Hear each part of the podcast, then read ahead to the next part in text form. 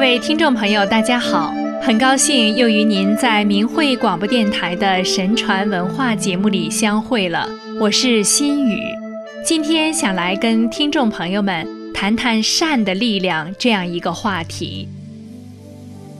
人之初，性本善，人先天的本性就是善良的。这种善良的本性是上天赋予人的，是与生俱来的，也是人生命本质中最美好的东西。能够保持善良的本性，不断提升道德水平，就是人一生中最应该尽力去做的。君子喜欢读善书，行善事，不仅自己行善。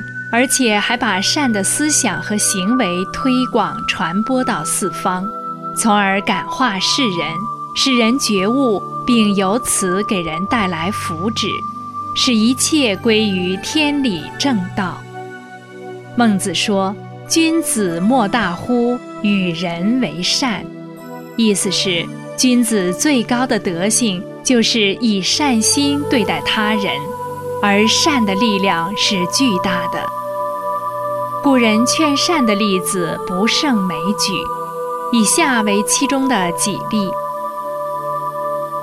据《史记》记载，春秋时，孔子的学生子路，好勇力，志抗直，冠雄鸡，佩霞豚。他第一次拜见孔子时，头上插着野鸡的羽毛，腰间佩戴着霞豚的饰物，一副好勇之态。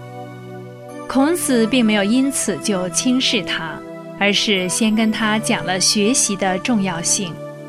孔子说：“夫人君而无见臣，则失政；士而无教友，则失听。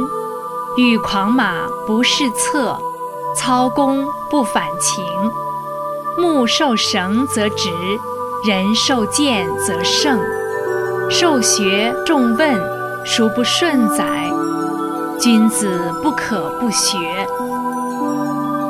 孔子的意思是说，好比君王，如果没有敢进谏的大臣，政事就会有错失；读书人如果没有能够指正自己缺点的朋友，品德就容易有缺失。对性情狂放的马，不能放下鞭子；操弓射箭。则不能随便更换辅正的情。树木如果以墨绳来牵引，就能长得笔直；人能接受善言规劝，就能品德高尚。接受教导，认真多问，没有什么学不成的。所以说，君子不能不学习。子路听后拜谢说：“真是受益良多。”他心悦诚服地穿上儒生的衣服，向孔子学习礼乐。之后，孔子又进一步向他讲述了君子之道和为人之道。君子义以为上，君子有勇而无义为乱；小人有勇而无义为盗。君子谋道而不谋食，忧道不忧贫。做官就要以身作则，还要勤政爱民，永不懈怠。此后，子路一直追随孔子周游列国，弘扬道德，思想境界也在一直不断提升。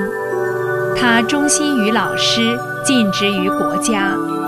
孔子称赞他说：“子路闻过则喜，过而能改，其进矣。”子路后来出任魏国的仆役大夫，实行礼乐教化，很受仆人爱戴。果然，经过三年，仆役大治，民风淳厚。孔子经过仆役时，三称其善。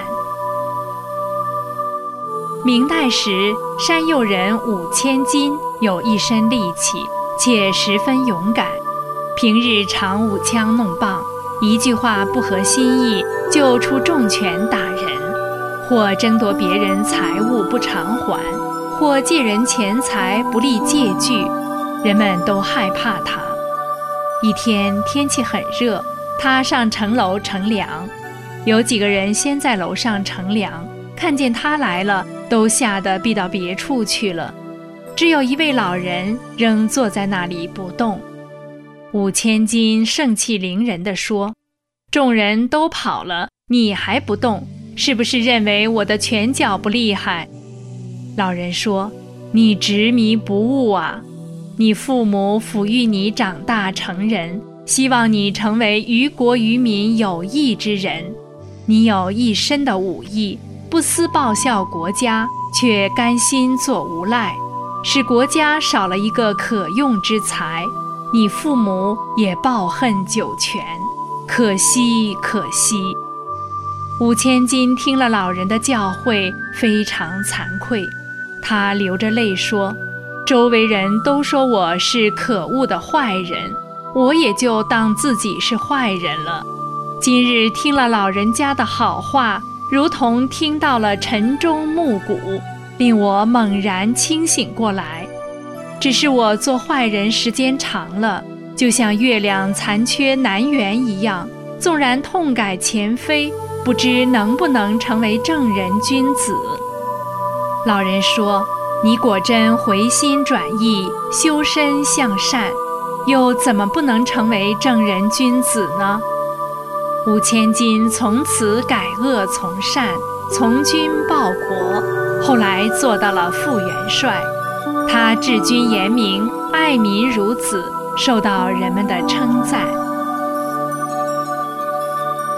明代教育家王阳明的《象辞记》阐述了天下无不可化之人的哲理。他在文章中记述了黔西县灵伯山。象的祠庙的故事。象是舜帝的同父异母的弟弟，初时不仁，骄横跋扈，多次设计害舜。舜不予计较，总以孝德的行为感化他。舜的仁德终于使他悔过自新，弃恶从善。尧禅位于舜后，舜封相为有毕国君。后来，相在封地有毕，任用贤人，推天子的恩泽于百姓，勤于政务，造福于民。当地的苗民后来因怀念他而为他建了寺庙。这使人们领悟到，君子修养自己的品德，即使遇到如象这样不善良的人，也能把他感化。更使人感到舜的高尚品德进入人心的深度和德泽流传的遥远长久。古语说：“人孰无过？过而能改，善莫大焉。”德教善化可以启发人的心灵，去思考人生的真谛及如何关爱他人的道德问题。而不是陷溺于利欲之中。善化的力量是巨大的，因为善的力量无处不在，可以从根本上改变人心，引导人追求和实践真理，回归良知本性，做出善良正义的选择，而令一切不正的因素解体。好了，听众朋友。又到了该跟大家说再见的时候了，希望我们的节目能对您有所启悟，有所帮助，更愿我们中华神传文化能够进一步深入人心，发扬光大。感谢您的收听，我们下次节目时间再见。